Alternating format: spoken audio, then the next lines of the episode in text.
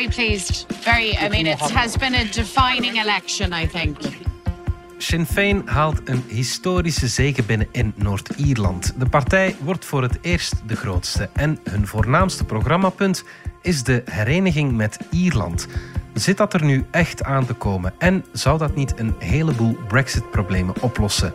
Het is dinsdag 17 mei. Ik ben Alexander Lippenveld en dit is vandaag de dagelijkse podcast van de Standaard.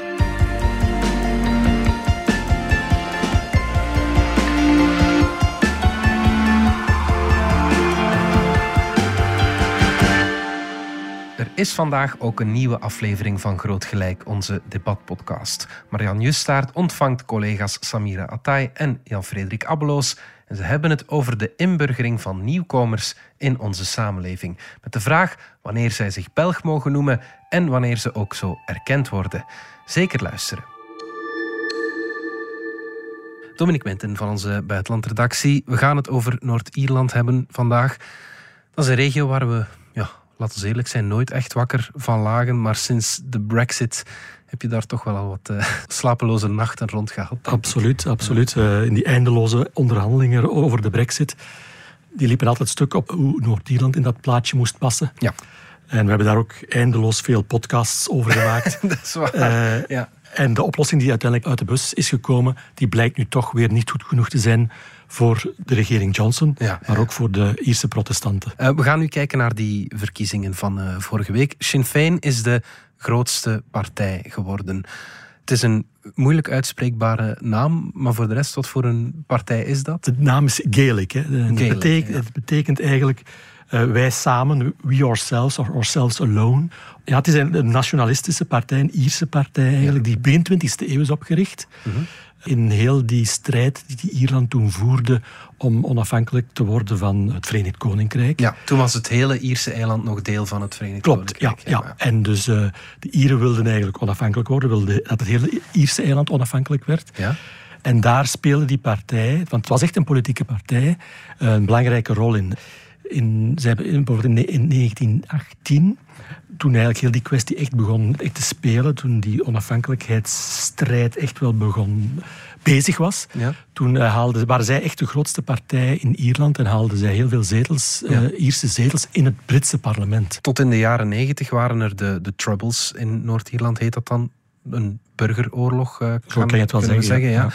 Wat was de plaats van Sinn Féin daarin? Die burgeroorlog werd eigenlijk uitgevochten door het IRA. Uh -huh. Dat was eigenlijk de militaire vleugel van de katholieken. Uh -huh. En Sinn Féin werd dan, hoewel Sinn Féin eigenlijk veel ouder is dan het IRA, werd dan gezien als zowat de, de politieke vleugel van, ja. van het IRA. Zij zijn ook katholieken. Zij zijn ook katholiek, ja. ja, ja, ja. Dus uh, zoals Ierland toen iedereen katholiek was en nu nog altijd grotendeels katholiek is, ja. zijn, is, is Sinn Féin en zijn de, waren de IRA-sympathisanten ja katholieken. Die oorlog, die burgeroorlog, die werd dan eigenlijk uitgevochten tussen dus de paramilitairen van het IRA. Uh -huh.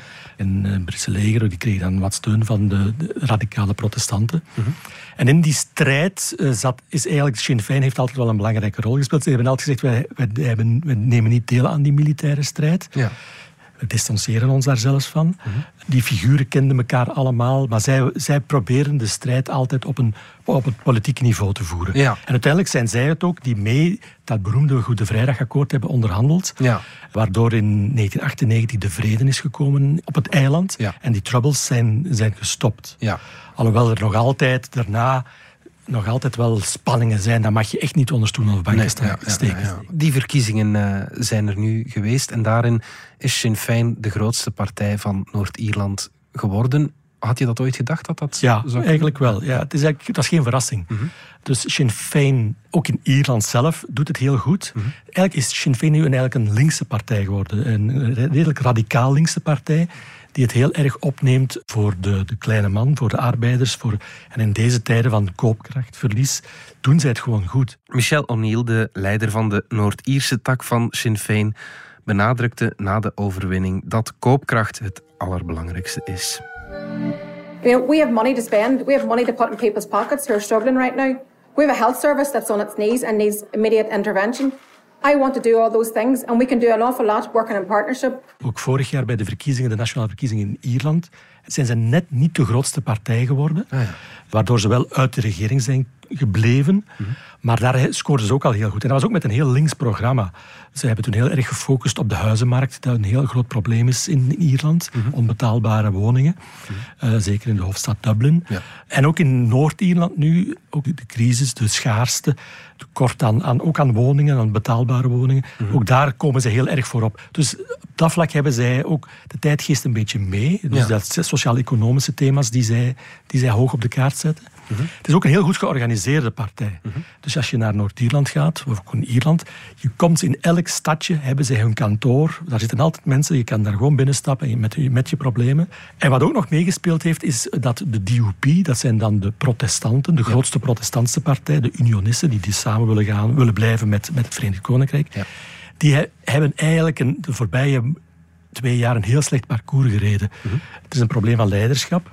Maar die partij heeft ook voor een groot deel toch de voeling met de, met de maatschappij verloren. Ja. Ze zijn heel erg rigide in hun ethische standpunten tegen same-sex marriages, dus, eh, of Ja, tegen abortus. eh, Dus dat, dat willen ze allemaal niet. Mhm. Een van hun vorige leiders, die is maar kort leider geweest, dat was eigenlijk echt nog een, een creationist. Die geloofde nog echt dat de wereld eh, door God geschapen is. Dus, dus op. Dat, dat soort ideeën leeft daar heel sterk binnen die de partij. DUP is wel ja, al die jaren de dominante partij. Ja, ja, dus zij waren de dominante partij. Ja. Maar wat je wel zag is dat de katholieken krijgen meer kinderen dan de protestanten. Dus is ook, het is ook een puur een demografisch fenomeen hoor. Ah, ja, ja, ja. Dus op dat vlak heeft Féin ook de, de wind in de zeilen van. Er wordt toch nog altijd heel veel volgens die lijnen gestemd in Noord-Ierland. Als je in een protestants gezin opgegroeid bent of geboren wordt, stem je protestants. Je, gaat niet switchen, Switchen, tussen nee. DUP en Sinn Al- Féin. alhoewel, alhoewel, en dat is ook een trend geweest, en dat zag je nu ook bij de uitslag. Ja. Je hebt de Alliance Party. Dat is een soort van partij die eigenlijk boven die tweespalt wil staan, die boven de katholieken en de protestanten wil staan. En die hebben ook bijzonder goed gescoord. Die zijn nu de derde partij, die hebben eigenlijk de grootste winst geboekt. Ah, ja. Dus je voelt ook wel dat binnen die Noord-Ierse samenleving dat ze die etnische spanningen een beetje beu zijn. Eigenlijk De, de meeste mensen willen daar eigenlijk echt wel vanaf. Hoe stelt Sinn Féin zich vandaag op na hun overwinning? Mary Lou MacDonald, dat is eigenlijk de, de grote baas van, van Sinn Féin. Ze leidt op het hele Ierse eiland. Michelle O'Neill is de leider van Sinn Féin in, In Noord-Ierland. Noord-Ierland. en zij kan premier worden. Ja. Maar Marilyn MacDonald is de algemene baas. Die zegt echt wel, ja, binnen de tien jaar moeten we toch die, dat referendum hebben. Zij, zij, zij zetten daar heel wel erg op in. Zij blijven daarop inzetten. Ja. Dit biedt mogelijkheden, zegt ze. I, I believe that we are going to see these referendums, and there have to be two, bear in mind, North and South, uh, in, the, in the coming years. Certainly within this decade, this decade of opportunity, we are going to see constitutional change on the island of Ireland. I believe that the, the referendum would be possible within a five-year time frame. But much more importantly, I believe that the preparation needs to start now. En hoe, hoe realistisch is dat? Ik zie het echt nog niet direct gebeuren. De, de Schotse nationalisten van, van de SNP, Ja. die zeggen nu ook weer, ook weer, ja kijk, de Ieren moeten dat kunnen krijgen. Ja. Je hebt het referendum, het onafhankelijkheidsreferendum in Schotland gehad in 2014. Dat is mislukt. Hè. Zij willen dat nu opnieuw proberen te doen. Mhm. Maar als zelfs in Schotland niet lukt, dan zie ik het in, Ja. in Ierland nog moeilijker eh Ja. Want de Schotten trekken over het algemeen toch aan meer aan één zeel dan in Noord-Ierland. Ja, daar heb je die, ja, dus de Schotse natie is echt wel een, dat is echt wel een e- één volk. Het is eigenlijk een voorbeeld voor eh, alle Europese nationalisten ongeveer. Ja, ja, dus die, die. Schotse nationalisten. inderdaad. Maar zelfs zij slagen er heel moeilijk in om, om die onafhankelijkheid door te drukken. Ook daar eh, is het een werk van heel lange adem. Als we aan het Verenigd Koninkrijk denken, dan denken we vooral aan een tweepartijensysteem natuurlijk. Is niet heel strikt zo, maar bon. eh, hoe ziet het politieke landschap er in Noord-Ierland Ja, ongeveer is verschillend in elk geval. Dus binnen de unionisten, dus degene die eigenlijk, dat zijn, laten we zeggen, de protestanten, heb je eigenlijk vier verschillende partijen. Oké, ja. Dus dat heeft ook meegespeeld in, in het feit dat de DUP achteruit is gekacheld. Ja, ja. Dus die, die protestantse stem is eigenlijk verdeeld geraakt over verschillende partijen. Ja, ja, ja. Als je de zetels van die verschillende partijen, unionistische partijen, samentelt, dan hebben zij wel meer zetels dan Sinn Féin, dan de katholieken. Oké, ja. Dus op dat vlak mag je ook niet zeggen dat de katholieken nu echt de absolute meerderheid zijn, dat zij de macht hebben gegrepen. Want wat ook meespeelt is, heel dat politieke systeem in Noord-Ierland is heel ingewikkeld. Het doet een beetje denken aan, aan België. Ja. Het Goede Vrijdagakkoord heeft bepaald dat eigenlijk katholieken en protestanten de macht moeten delen. Ah ja. Dus de grootste partij levert altijd sowieso de premier. In dit geval zal dat Michelle O'Neill zijn, de leidster van uh, Sinn Féin in Noord-Ierland. Ja. Maar de leider van de tweede partij, de, of de eerste de grootste protestantse partij, wordt automatisch vicepremier. Ah, ja. En eigenlijk hebben die evenveel macht. Maar zij moeten die macht delen. Ze moeten samen dus een regering vormen. Ja. Maar wat je ziet is dat dat ook de voorbije twintig jaar dikwijls heel moeilijk is geweest. Ja. Wij hebben in, in Vlaanderen hebben altijd moeite, of in België hebben moeite om een regering te vormen. Ja. In Ierland is dat nog veel moeilijker. Ja. Dus daar zijn echt jaren geweest dat de regering niet functioneerde. Okay, ja. Omdat ze weer gevallen was, dat er weer geen samenwerking mogelijk was. En wat je dan hebt, is dat dan Londen ingrijpt en dat eigenlijk Noord-Ierland bestuurd wordt opnieuw vanuit Londen. Mm. Dus op dat vlak blijft dat een heel moeilijk werkbaar systeem. En wat je nu ziet, is omdat de DUP verloren heeft, ze mogen dus niet de premier leveren, mhm. willen ze eigenlijk ook niet in die regering stappen. Ze willen niet, zogezegd, de tweede viool spelen. Maar ze zijn er eigenlijk wel toe verplicht. Ze zijn er eigenlijk wel toe ah verplicht. Maar wat ze ook willen, en dat speelt heel erg mee, is dat ze de regeling die is uitgedokterd in Europa over de positie van Noord-Ierland in de brexit, mhm. die willen ze in de prullenmand gooien. Ze willen daar vanaf. Dat zegt Jeffrey Donaldson, de leider van de DUP. Until we get decisive action taken by the UK government on the protocol, we will not be nominating ministers to the executive. We look uh, to what the government are now going to say, but more fundamentally important to what the government are now going to do. Action is what is required, and the sooner it happens, the better for all of us. Thank you very much indeed. Ze vinden dat er eigenlijk een, een, de goederenstromen die nu vanuit het Britse eiland naar, naar Noord-Ierland gaan, die moeten nu gecontroleerd worden. Ja. En dat willen ze niet. Ze zeggen van ja, dan, dat is eigenlijk een grens binnen het Verenigd Koninkrijk. Ons Verenigd Koninkrijk, die grens, die willen we niet, daar moeten we vanaf. Maar langs de andere kant mag er ook geen harde grens zijn tussen Ierland en Noord-Ierland. Ja, dan komen we bij dat onoplosbaar... We beginnen te kennen, ja, Dominique. Ik denk dat we het al de tiende keer daarover hebben. Heb maar... ik probeer uit te, probeer uit te leggen van... Wat het Goede Vrijdagakkoord ook stipuleert, is dat er absoluut geen controles mogen komen op de grens, de fysieke de landsgrens tussen Noord-Ierland en, en Ierland. Mhm. Die is ook bijna niet te controleren. Die is 500 kilometer lang. Ik heb die ooit eens helemaal afgereden. dat, is, dat is onwaarschijnlijk hoe, kleine baantjes en zo. Dus wel mooi, denk ik. Wel mooi, maar, uh, maar oncontroleerbaar. En het Vrijdagakkoord, wat ook een internationaal erkend akkoord is, zegt heel duidelijk dat mag, daar mogen geen controles komen. Ja. Maar nu hoor je, zelfs bij de jongeren, de protestantse jongeren, zeggen van wij hebben nog liever dan controles op die grenzen. Oh ja dan dat we die controles eh, in de havens hebben van goederen, waardoor, uh, van goederen die van Engeland naar Noord-Ierland gaan. Ja, ja, want je zit met twee heel belangrijke akkoorden, het Goede Vrijdagakkoord en dat Brexit-akkoord, die ja. Die zijn eigenlijk heel moeilijk met elkaar die zijn heel, ja. En staat één van beiden nu op de helling? Ja. ja, wat je duidelijk ziet deze week zijn er signalen uit de Britse regering. Johnson heeft het ook nog eens herhaald we moeten echt af van dat Noord-Iers protocol, zo, dat is dat onderdeel van het Brexit-akkoord dat heel die, die controles regelt. We hm. moeten daarvan af. Michelle O'Neill, de leider van Sinn Féin, vindt vooral dat Noord-Ierland niet het slachtoffer mag zijn van ja, gebikkel. The DUP, but also the British government, must accept the, and respect the democratic outcome of this election. Brinkmanship will not be tolerated where the north of Ireland becomes collateral damage in a game of chicken with the European Commission. Er zijn sterke geruchten dat de minister van Buitenlandse Zaken, die heel die onderhandelingen met Europa ook doet rond, rond Brexit, dat hij een wet aan het klaarmaken is waarin ze belangrijke punten uit dat Noord-Iers protocol, de essentiële punten over controles van goederen in de, in de havens van, van Noord-Ierland, dat ze die echt in, in de vuilbak wil kieperen. En dan krijg je echt wel weer een, een soort van... Dan komt er dan, denk ik, dan moet iedereen weer terug aan tafel gaan. Dan denken ze toch in Europa of in de Europese Unie van ja, ze zijn daar weer. Eh, ja, ze zijn daar weer. Het is weer niet goed. Het is weer niet goed. En het is, Boris Johnson heeft twee jaar geleden zijn handtekening daaronder gezet, onder dat akkoord. En nu wil hij er dus weer vanaf. Dus de appetijt om dat te heronderhandelen is heel erg klein in Brussel. Ook premier De Croo is allesbehalve enthousiast om het Noord-Ierland-protocol terug open te breken. I honestly think that not respecting that would create a big problem in the internal uh, in the, in the in the single market. And to us, the single market is paramount. as a small open economy, the functioning of the European internal market is the most important uh, thing. So I, our message is quite clear. Uh, don't touch this.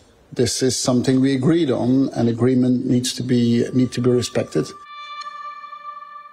Ja, als, als ze dit echt in de, in de vuilbak kieperen, de Britten, dan gaat, denk ik, Brussel reageren met handelssancties, met tarieven op Britse goederen. Dus dan krijg je weer heel die handelsoorlog die dreigt op te flakkeren. Ja. En in deze tijden van, van oorlog in Oekraïne, waarbij, waarin willen we vooral verenigd overkomen. willen we vooral verenigd overkomen, Ja, wat we ook doen eigenlijk. Dus eh, Europa en Groot-Brittannië, de relaties zijn terug veel beter geworden. En nu dreigt het gevaar dat, dat die Noord-Ierse strijd daar weer gaat en die Brexit-strijd daar weer gaat tussenkomen. Met mijn boerenverstand denk ik dan, het zou misschien zo slecht niet zijn mocht, mochten Noord-Ierland en Ierland opnieuw één Ierland vormen.